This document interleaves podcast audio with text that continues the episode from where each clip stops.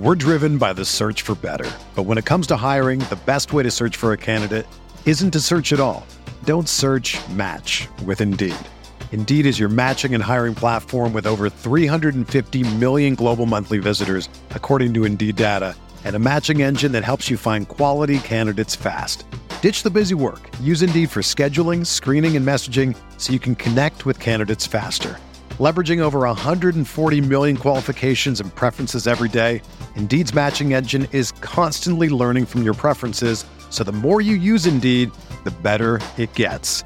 Join more than 3.5 million businesses worldwide that use Indeed to hire great talent fast. And listeners of this show will get a $75 sponsored job credit to get your jobs more visibility at Indeed.com slash BlueWire. Just go to Indeed.com slash BlueWire right now and support our show by saying that you heard about Indeed on this podcast. That's Indeed.com slash BlueWire. Terms and conditions apply. Need to hire? You need Indeed. This podcast episode is brought to you by Coors Light. These days, everything is go, go, go. It's nonstop hustle all the time. Work, friends, family expect you to be on 24 7. Well, sometimes you just need to reach for a Coors Light because it's made to chill. Coors Light is cold lagered, cold filtered, and cold packaged. It's as crisp and refreshing as the Colorado Rockies. It is literally made to chill. Coors Light is the one I choose when I need to unwind. So when you want to hit reset, reach for the beer that's made to chill. Get Coors Light in the new look delivered straight to your door with Drizly or Instacart. Celebrate responsibly. Coors Brewing Company, Golden, Colorado. And now, a thought from Geico Motorcycle. It took 15 minutes to take a spirit animal quiz online. Please be the cheetah. Please be the cheetah. And learn your animal isn't the cheetah, but the far less appealing blobfish. Oh, come on. To add insult to injury, you could have used those 15 blobfish minutes to switch your motorcycle insurance to Geico. Geico. 15 minutes could save you 15% or more on motorcycle insurance.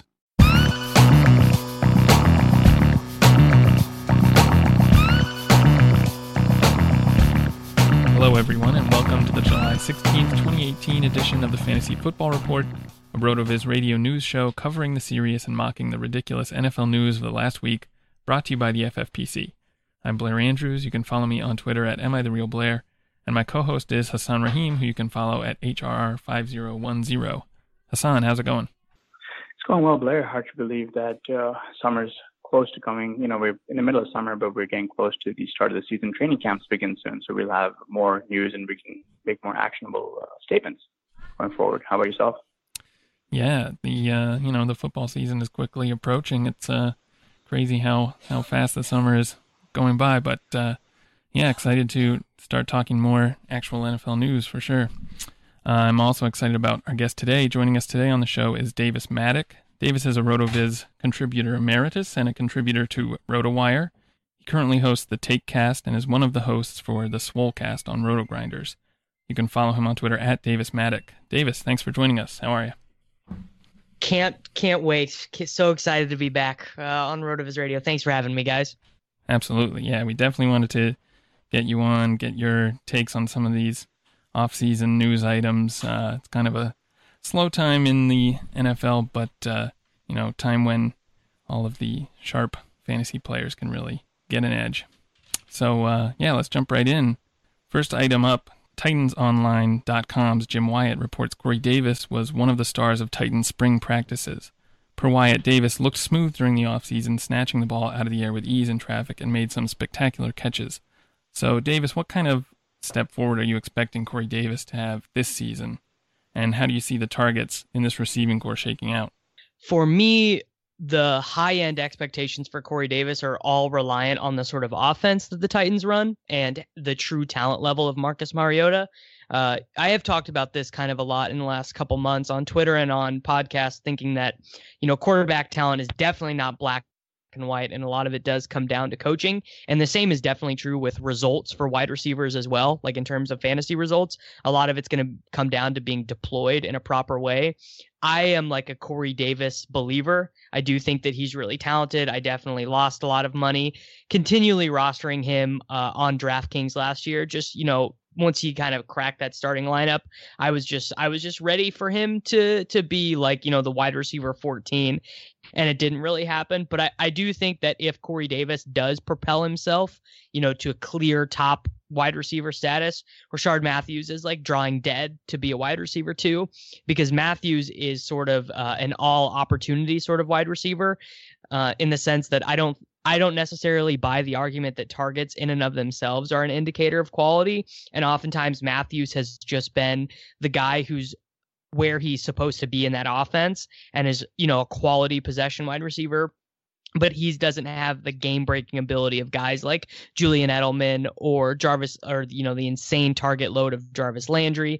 So I kind of think that if Corey Davis has, you know, 142 targets, 1,200 yards, and that kind of locks Rishard Matthews into that wide receiver three, four range for me. And out of curiosity, I know you mentioned that it sort of comes down to dictates to how these guys are going to be deployed. And what are your thoughts on Delanie Walker this season? And do you think he's uh, going to see increased competition from Jonnu Smith, or should we expect more two tight end sets from this uh, coaching, st- given the coaching staff change over in uh, Tennessee? So this is just like a core tenet of my fantasy football philosophy, but just if you if you reach a certain age 33 34 i'm basically just not drafting you anymore. And i definitely will take l's on that. Like you know i've taken i've taken losses on fitzgerald several times.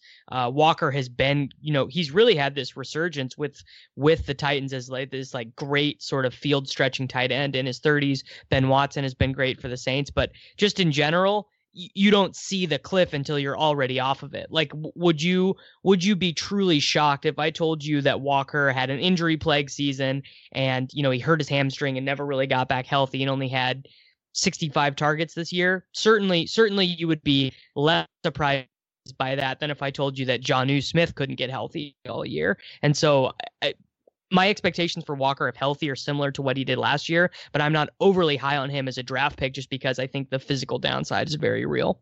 I would tend to agree with that and, you know, avoid uh, Walker just at his age. Um, I'm kind of in the same boat. I don't really like drafting players who, once they get beyond a certain age, um, I mean, tight end is the one position where you kind of have a lot of these outliers, like Antonio Gates and uh, Jason Witten, uh, you know, still producing at a high level, or you know, at at least a fantasy relevant level, uh, well past, you know, 33, 34, whatever.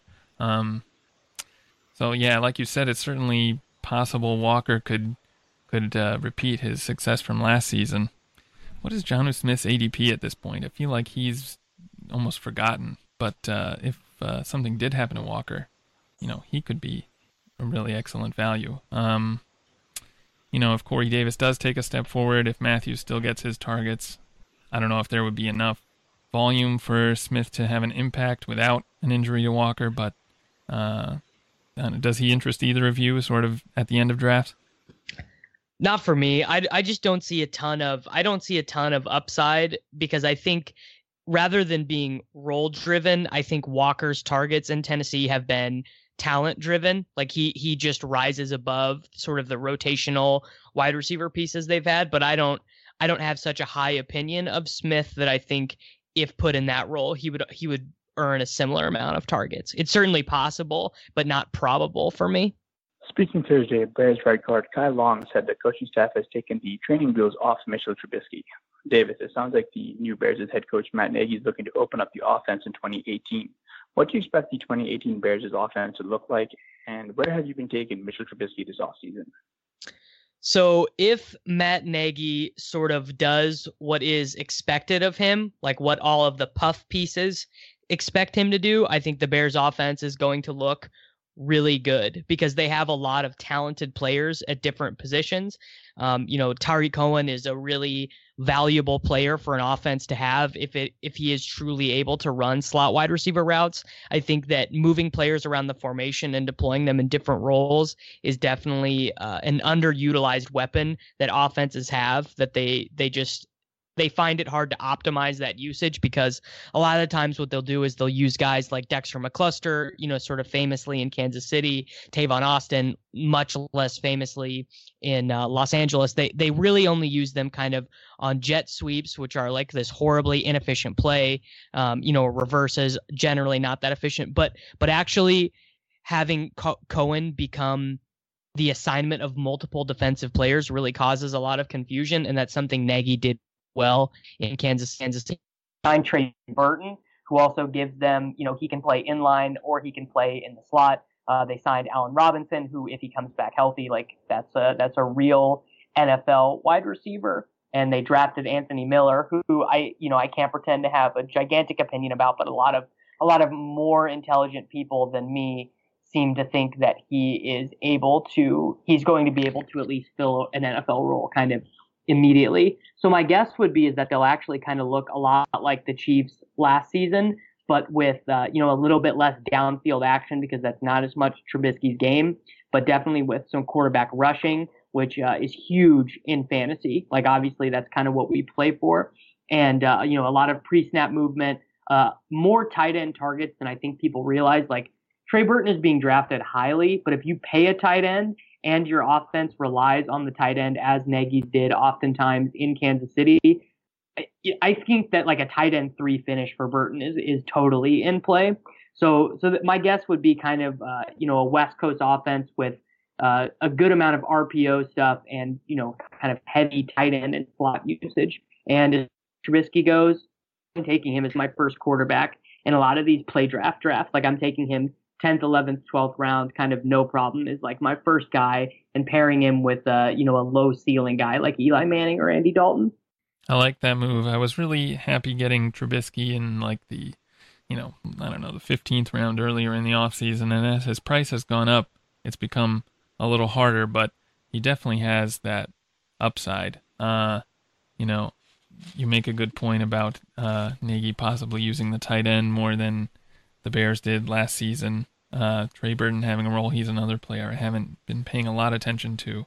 Um, you know, the downfield, uh, the downfield sort of game is something we wouldn't have said was really Alex Smith's sort of game either. Uh, but after seeing what he did in Kansas City last year, you know, it kind of uh, has you rethinking. I don't know, really, what you can sort of expect to get out of these quarterbacks. Um, it's possible well, Trubisky. It's certainly, it's certainly uh, not an arm talent right? Like I think mm-hmm. any quarterback really can throw at least a semi-accurate ball 40 yards down the field. Like that, like most college quarterbacks can do that. It's just a question of can the wide receivers get open and how accurate is that ball? And really, I think more so than anything in Kansas City the last two years, it was driven by the talent of the players because Tyreek Hill and Travis Kelce are just so good and have such a large advantage, whether it be size or speed on the defenders, that that it just would have been such inoptimal play calling that I don't think Nagy had a choice. And I think Alex Smith had the ability to to deliver those throws because there was so much separation by both Kelce and Hill. And uh, I do like Allen Robinson. Uh, I do like Miller, kind of from what I understand, and I definitely like Burton, but I don't think that there are Travis Kelce and Tyreek Hill. So that's where the difference will be for me. One of the things this uh, discussion has made me realize is that I don't have enough of Trey Burton, which is um, starting to suddenly overcome with regret here.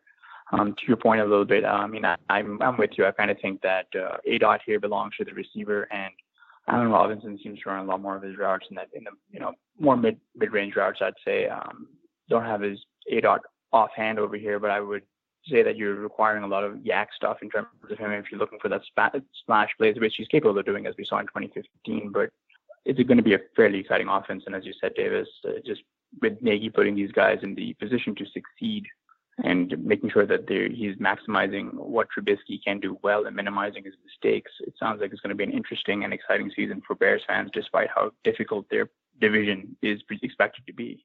I should I should also point out that if if Nagy really does value that down, you know, the, that nine route roll is really what I would call it uh, he could rotate Josh Bellamy and Taylor Gabriel on the opposite side of the field that Robinson is. And Bellamy, Bellamy is like a decent enough player. Like I, he's totally like a replacement level player. but Gabriel has the long speed needed if if Nagy truly does value that. I don't know if that would be the optimal way to deploy their roster, their resources, but it certainly is an option with Gabriel on the roster. That's a good point. A lot of people have been assuming Miller is going to take over that wide receiver two role, but I'm still kind of, I don't know, not sold that it's not going to be Gabriel. I don't know if there will be a lot of targets for whoever does end up getting that role, but uh, could be valuable for some splash plays, some upside in best ball leagues. Yeah, and there is also like the uh, the two percent chance that uh, first round draft pick Kevin White ends up being an NFL starter. I, I think I think it's I would I would certainly not bet on that, but it is something that could happen. I will say I really like that Bellamy call because if you go back to 2016, he was the uh, he had hit the fifth highest ADOT with uh, 17, uh, trailing only Sammie Coates, Roger Lewis, JJ Nelson, and Robbie Anderson. So I really, if you're looking for, you know, like you mentioned, the West Coast offense, looking to maximize the mismatches on defense, uh, you know, broadly rotating in Bellamy with Gabriel, you know, with multiple reads, I guess would be the way to, the best way to keep the defense honest, I suppose, for lack of a better word. What do you think? Uh, that's also this is totally something that coaches don't do optimally and that fans don't realize. But you know, cornerbacks are a more limited resource than wide receivers, so they don't rotate the way that wide receivers do. But you could send Gabriel on a nine route, and if he gets winded, just next play automatically Bellamy subs in, and you can rotate those guys, and that creates a huge advantage. And I, I I'm not going to claim to have watched enough Chiefs film to know how often guys were rotating opposite Hill or how often Hill himself was rotating. But I would be confident in saying that Nagy does seem to be the court of coach, the kind of coach who who grasps those little elements of the game and would be fine deploying Bellamy and Gabriel in that similar A dot role combined. I, I would just say overall though, not super high on either of them as a player and don't think that their fantasy stock will be that high but definitely that they that they would have the ability to elevate the fantasy stock of other players on that team through playing their role optimally. All right, before we get into no shit shit no, I want to take a moment to remind you that you can get a listeners only 30% discount to a RotoViz NFL pass through the NFL podcast homepage, rotoviz.com slash podcast. Your subscription gives you unlimited access to all our premium NFL content and it supports the pod. You can also support the pod by subscribing to and rating the RotoViz radio channel on iTunes. Do that, and you'll be eligible to win a free $35 entry to a league at the FFPC. Go to iTunes, leave a review with your name in it, and then listen to a future episode to hear if you're the winner. Also, if you're interested in being in an FFPC league with some of the RotoViz writers and podcasters, email us at rotovizradio at gmail.com and we'll get that set up. All right, now let's get into no shit shit no. First item up Tim Twentyman of the Lions official website lists Ameer Abdullah as a roster bubble candidate. No shit got to be right. Like how how does he survive? Yeah, I'm, I'm with you. I think I mean they, they brought in the guy Blunt. They seem to be content using Riddick as the change of pace, and they drafted Kerryon Johnson highly. So let me flip the question to you, Davis. Uh, if Ameer Abdullah is cut, are there any teams you you think he would make a good, you know, a, a solid RB two uh, as a bench guy? Like who should be putting their waiver claims on him if he hits the wire? The Saskatchewan Roughriders really need a running back right now. like I just I just think that Abdullah is like the most replacement level sort of guy ever. He was like a good college player, but not great. He was he's been good for the Lions, but not great. I certainly don't ever recall watching a Lions game and saying, you know, this you know, the Vikings can't do anything to stop Ameer Abdullah. He he's always been the least dynamic in the backfield. He just Zenner is not the most reliable in terms of pass blocking and ball security. Riddick not really best typecast in that RB one role. And I think that LeGarrette Blunt kind of has this outsized reputation for his production on the field, but he's not likely to be cut, having been recruited there as a free agent. And so, yeah, I think Abdullah's gone, and I he certainly could wash up as the backup running back, you know, for the Bears, right? Like, because Benny Cunningham's not exactly a like for like replacement with uh with Jordan Howard, but yeah, I mean, I could totally see Ameer Abdullah becoming, you know, a CFL player, which by the way is fine. The CFL is, is a good product and I like it. I don't want people to think I'm slandering the CFL. Darryl Slater of New Jersey Advanced Media expects the Jets to use a committee approach tight end this season. Yeah, uh, no shit. They, I just, I mean, I don't think that they have anyone that I would call a game breaking talent at that position. Do, do either of you guys have a different opinion of that? No. Jordan Leggett is like mildly intriguing, but I mean, this entire offense will go how Darnold goes, and I think you're doing yourself a disservice if you're not targeting their wideouts and then sort of trying to find value at RB and their wideouts are are I would say too like I, I think every single one of these guys down to probably Chad Hansen, I would say like they probably have seven or eight guys I would consider to be talented wide receivers. Whereas I would I don't think I had a positive grade on any of their tight ends when they when they came out. Seferian Jenkins, if he was still on this team, I would project for like a huge role, but he's gone. Quincy Enunwa kind of has that same low A dot you see with a lot of tight ends. I bet they they probably use him in sort of the role you'd expect a tight end to be used in uh, if he you know comes back and has an impact. That's probably the way he does it. Well, he even lined up in line sometimes, not last year, but two seasons ago. Mm-hmm. Like they they they. So I could totally see him be, basically becoming their de, de facto tight end. Yep. Yeah, he's been left for dead I believe in a lot of fantasy drafts. You can get him very, very late. Jimmy Kempski of Philly Voice suggested Mack Hollins could see a modest increase in opportunities this season. Um, well, yeah, right, because because Trey Burton was kind of that backup tight end, H back slot wide receiver role behind Ertz. Um, so yeah, that makes total sense to me that he would be in line for increased opportunities just because they vacated not even a ton of targets for Burton, but they vacated like a decent amount of playing time. So I could see Hollins just playing more often as a result of that. Would you rather be targeting Hollins or Mike Wallace at the end of drafts? I don't want to own. I mean, how old is Mack Hollins? I won't even. I won't even pretend to know that, but I guess he. I would just guess he's like 24. So I'm gonna say I would rather have him. Yeah, yeah, I would rather have him than Mike Wallace, who basically doesn't exist to me. Mike Wallace was washed three years ago. Aaron Wilson of the Houston Chronicle expects fourth round wide receiver Keke Coutee to compete with Braxton Miller for snaps as slot wide receiver. Oh, I always forget the uh, shit no for me just because I think Braxton is uh, a hashtag good football player. I think that guys who just have a sense for the game and who are good players find a way to stay on the field, and that's Braxton for me. I just think he understands the game well. I think he's reasonably athletic for the position, and uh, I don't think that. I, I mean, certainly possible, but definitely I would put that in the improbable category. Like I, I'm not I'm not drafting Keke Coutee with uh, the as the wide receiver 90 in the Scott Fish Bowl, for example. Golden Tate doesn't think his age should be held against him in contract negotiations. Well, no shit, he thinks that, but obviously it should be. Like, and they have guys who can play. T.J. Jones uh, and Kenny Golladay, both younger players, both of them can play.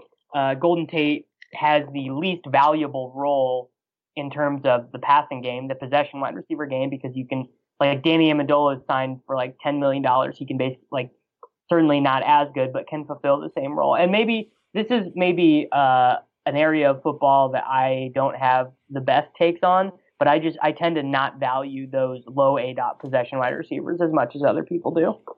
It feels like those low A dot possession wideouts only uh, really provide reasonable value in PPR leagues, and anything beyond that, you they're fairly capped in terms of upside unless they find the end zone, and it's very difficult to do when you're not making massive splash plays. Yeah, and they're they're never going to be at the top. Like like Golden Tate will just never be at the top of the list for red zone targets, especially now that I think Golladay is just going to be like kind of an entrenched starter in Detroit. I just don't see it, and Marvin Jones is better at that position than him as well. New Jersey Advanced Media's Matt Lombardo believes the Giants' number three receiver job is Cody Latimer's to lose. Uh, no shit. Uh, everyone else on this roster had an audition last year, and uh, they all blew it. They all sucked to to a T. Roger Lewis was bad. Travis Travis Rudolph was bad. Uh, Russell Shepard, not really kind of uh, an NFL player at this point, kind of a practice squatter. I just I don't see anyone else on this roster outside of Odell and Sterling being worth you know, like certainly no one has entrenched themselves. Latimer, at least, is an intriguing prospect, though he has not shown it at the NFL level at all. I think the the real the real answer is that Evan Engram is the third wide receiver on this team. The Charlotte Observer's Jordan Rodriguez predicts Christian McCaffrey's carry total won't go up by much. Well, no shit. He's like he's little and he's better uh, as a wide receiver, and they paid a, a typical first and second down running back like real guaranteed money. So I yeah, no shit to me. I know you mentioned you, were playing on uh, Play Draft, and that's a half PPR site. Uh, do you have many shares of McCaffrey, or is he more of an avoid at that price?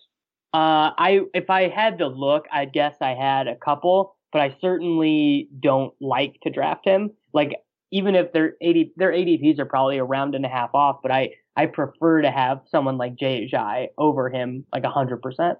According to Scott Smith of Buccaneers.com, Adam Humphries is well entrenched as the, as the team's slot wide receiver that would be uh, that would be uh, no shit to me, just because DeSean Jackson hasn't shown any ability to play in the slot, and Chris Godwin, who they would rather start, probably is not best as a slot wide receiver.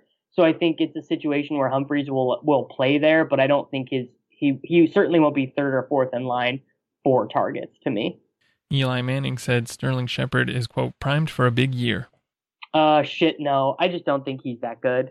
And I, I, think that a lot of the ADPs on the Giants players outside of Barkley and uh, Beckham are, are like wildly optimistic.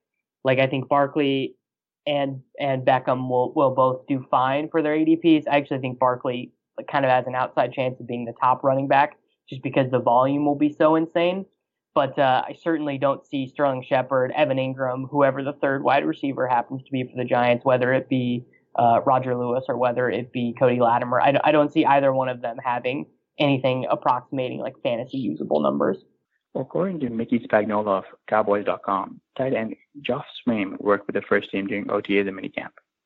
I don't even I don't even want to handicap this race, so I'm gonna say I'm gonna say no shit, but who cares? Like I just I just don't see the tight end in Dallas being fantasy viable unless somehow Rico Gathers convinces the team to uh to play him. He's the only one who has like the physical upside to be valuable in fantasy, I think. Cardinals reporter Mike Jurecki expects Ricky Seals Jones to be the Cardinals' breakout offensive player in 2018. That's uh, that's a big old no shit for me. This is a dude who played wide receiver in college, transitioned to tight end his first year in the NFL, a much more difficult position to play. Uh, had a like and was good. He scored he scored three touchdowns on I think like 23 targets or something like that in like a a total toilet shit offense in Arizona. Like I think Ricky Seals Jones might be like the most underdrafted player right now in the double digit rounds. Like it would not surprise me if by August 25th Ricky Seals Jones is going in like the ninth round. First Coast News considers TJ Yeldon the clear cut number two behind Leonard Fournette. Yeah, no shit. He is a good NFL player. Corey Grant was good on like 40 touches or something, but Yeldon uh, has good game speed. He's a good pass blocker. He proved to be much better than Fournette at catching passes. Uh, he was not horribly efficient in the starts that he got for the Jaguars last year, but I, I definitely think Yeldon is like clearly the number two, clearly going to be the pass catching back.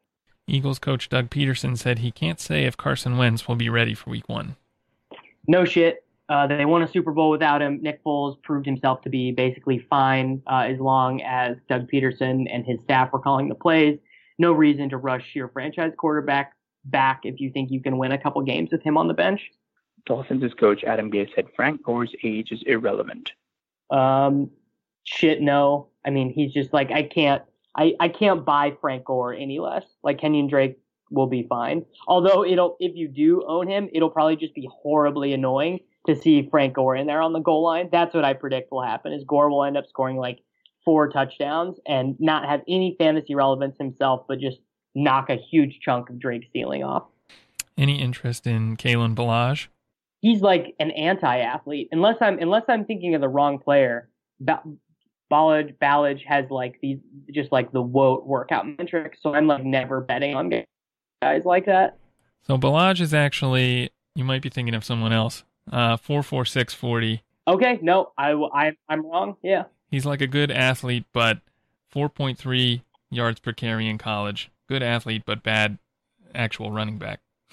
I you know what's what's horrible about me is an an analyst and a fantasy player is I'm so much more likely to bet on the guy who had the four four forty and the sick broad jump and the good three cones than I am to like to then to bet on the guy who was just super productive in college. So maybe, maybe I need to rethink that backfield situation since I didn't know those numbers. Yeah. yeah, he's not someone I really, you know, like as a prospect. Just, uh, I guess I'm the opposite. I like to go for the guys who are more productive, but there's an uncertainty about his outcomes, I guess, that is intriguing. Like he has a wide range of outcomes. So if something happens to Drake, he could come in and and uh, really surprise people. I guess surprise me anyway. Yeah. Isn't the isn't the the biggest upside with him that Frank Gore gets hurt? Just turns out to not be that.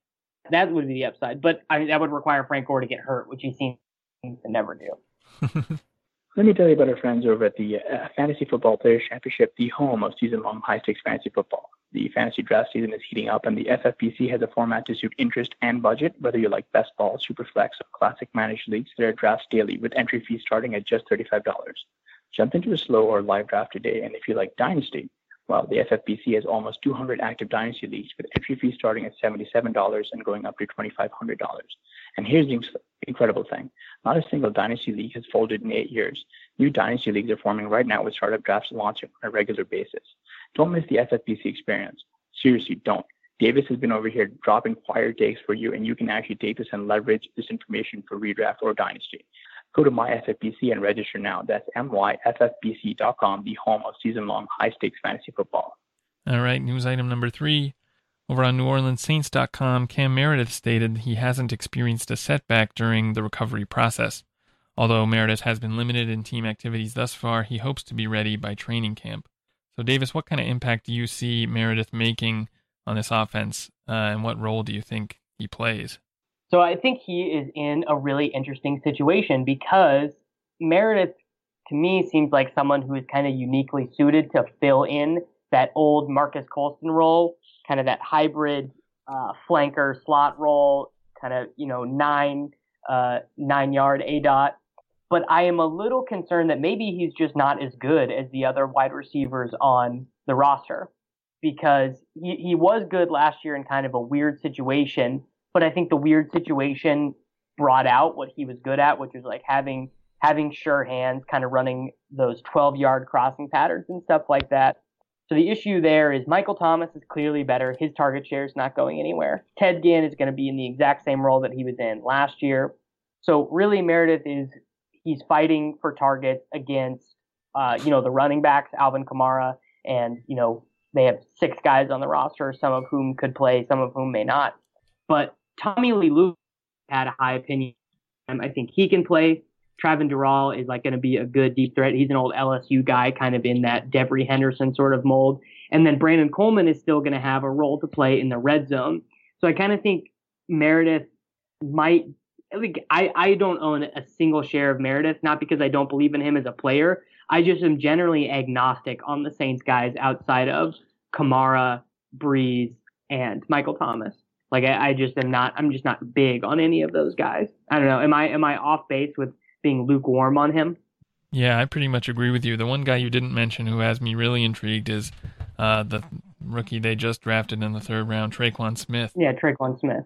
Um, yeah, obviously coming from UCF, you know, the real national champions. Uh, 33% dominator rating in college, sub 4540. Um, he's somebody who it's really intriguing. We've seen rookies come in to this Saints offense and make an impact right away, like uh, Michael Thomas did. So I, he's someone I'm getting at the end of drafts, just kind of as a dart throw. I have a few shares, you know, spread around. Uh, but yeah, he's kind of keeping me from really, really going all in on Meredith. I probably have drafted him a few times, just kind of trying to diversify, but I'm not really excited about about uh, anyone. I think in this offense, other than Thomas and Kamara and maybe Tre'Quan Smith, if I can get him at the right price. Yeah, I mean, just remember that like the Saints signed Cam Meredith uh, back in April, and then you know around the NFL draft, which is about six weeks later, they went out and drafted Tre'Quan Smith in the third. And bear in mind, this was the same team that leveraged a lot of their future to go all in and draft Marcus Davenport. The window with Brees is closing now, and it's closing very, very fast.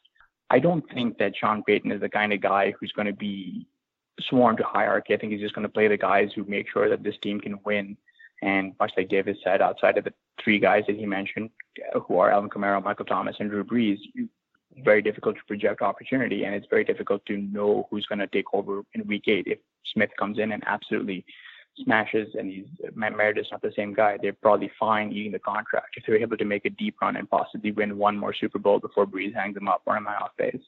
I don't think that line of thinking is off base at all. Speaking of Sirius XM NFL Radio, ESPN's Adam Schefter said he thinks it's possible Le'Veon Bill, uh, Bell sits out the first half of the year if he doesn't get a long-term deal done.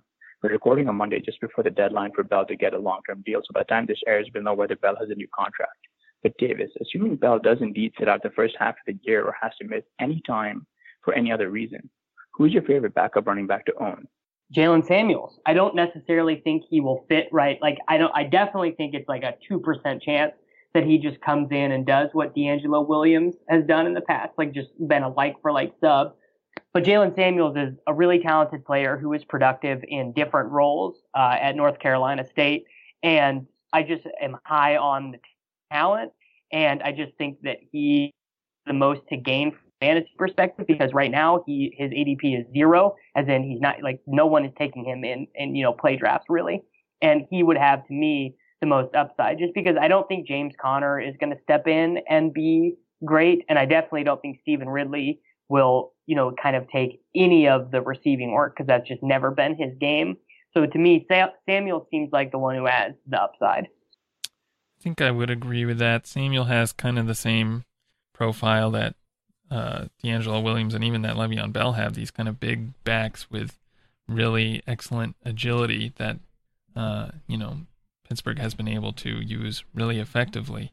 Uh, so I agree. I think he's really intriguing. Uh, they did draft, or actually they didn't draft, but they signed uh, Jarvion Franklin after the draft, who also has that exact same profile, like uh, he doesn't have, I think, Samuel's pass catching upside, uh, but he was a productive running back at Western Michigan uh, who also did really well in the three cone. So it's like they're kind of trying to cover all their bases in case maybe they don't have Le'Veon Bell for that much longer, uh, trying to replicate his profile with a big high agility back or low agility rather. But um, yeah, all these guys are intriguing. I think Samuel probably has the most upside, like you said. He was a, a really good pass catcher and could probably excel in that role. Yeah, I think all of that sounds about accurate. Even if uh, Bell sits out, uh, would you think that more passes? Do you think that the uh, Steelers move to a more pass-heavy offense? Just out of curiosity, I mean, Bell does vacate about 100 targets if he's to miss time. So is this more of a net positive for AB or and Juju, or what do you think? I would think like James Washington and Vance McDonald would probably each pick up like an extra 15 to 20 targets.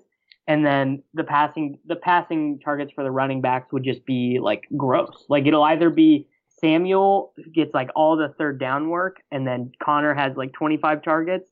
I, but I think a lot of this is like totally it's like totally theoretical, just because I don't think there's any way Bell actually sits out. Because if this is about money, he's the highest paid at the position, and he's going to give up a ton of money by not playing, and definitely no guarantee that after sitting out that he would get paid. And and he didn't look that good last year, right? Like he had he had real problems with efficiency last year. The volume was fine, but there were some games where the dude looked like BenJarvus Green-Ellis. Like, you know, so I, I don't actually know if, if I was him, if I'd be wanting to give up the guaranteed in paycheck that I have for the next 16 games.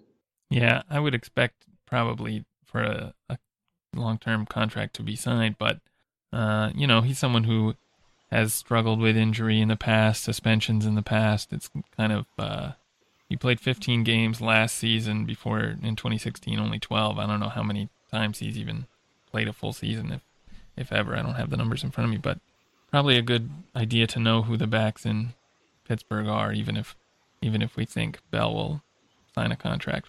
He definitely will get signed if it, even if it's not the Steelers, like Jon Gruden has a team, like he'll pay a 32 year old running back. He doesn't care.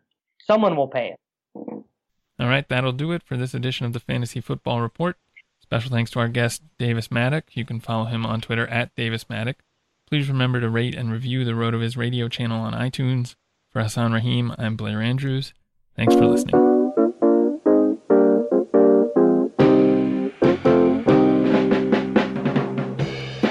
Thank you for listening to the Fantasy Football Report. Please rate and review the RotoViz Radio podcast channel on iTunes or your favorite podcast app. Contact us via email rotovizradio at gmail.com and follow us on Twitter at rotovizradio.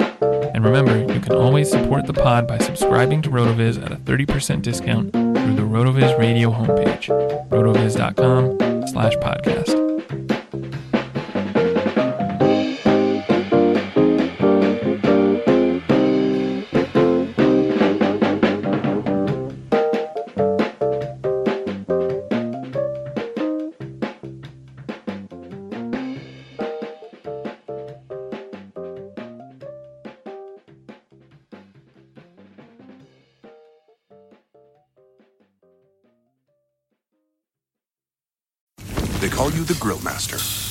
Seared the thickest porterhouse in the butcher shop.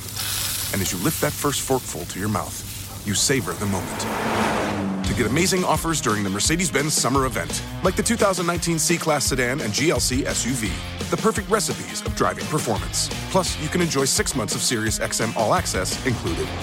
The Mercedes Benz summer event, now serving limited time offers on a select lineup of vehicles. Offers end September 3rd. Mercedes Benz, the best or nothing. You shouldn't go to Barnes & Noble and buy 10,000 books just so you can build a book fortress and yell out, I am your book leader. You shouldn't buy 147 copies of War and Peace, stuff them inside turkeys and serve them at Thanksgiving as turbookins. And you definitely shouldn't buy up all the copies of Dork Diaries, causing the neighborhood kids to stage a protest in your front yard. But you could. Because at the Barnes & Noble Book Haul, you can get over a thousand titles for 50% off. Stock up at your local Barnes & Noble. Turbookins are fictitious and should not be cooked at home. Nobody builds 5G like Verizon builds 5G because we're the engineers who built the most reliable network in America. And the more you do with 5G, the more building it right matters. The more your network matters. The more Verizon engineers going the extra mile matters. It's us pushing us. It's Verizon versus Verizon. 5G built right from America's most reliable network. Most reliable based on rankings from RootMetrics second half 2020 U.S. report of three mobile networks. Results may vary. Award is not an endorsement.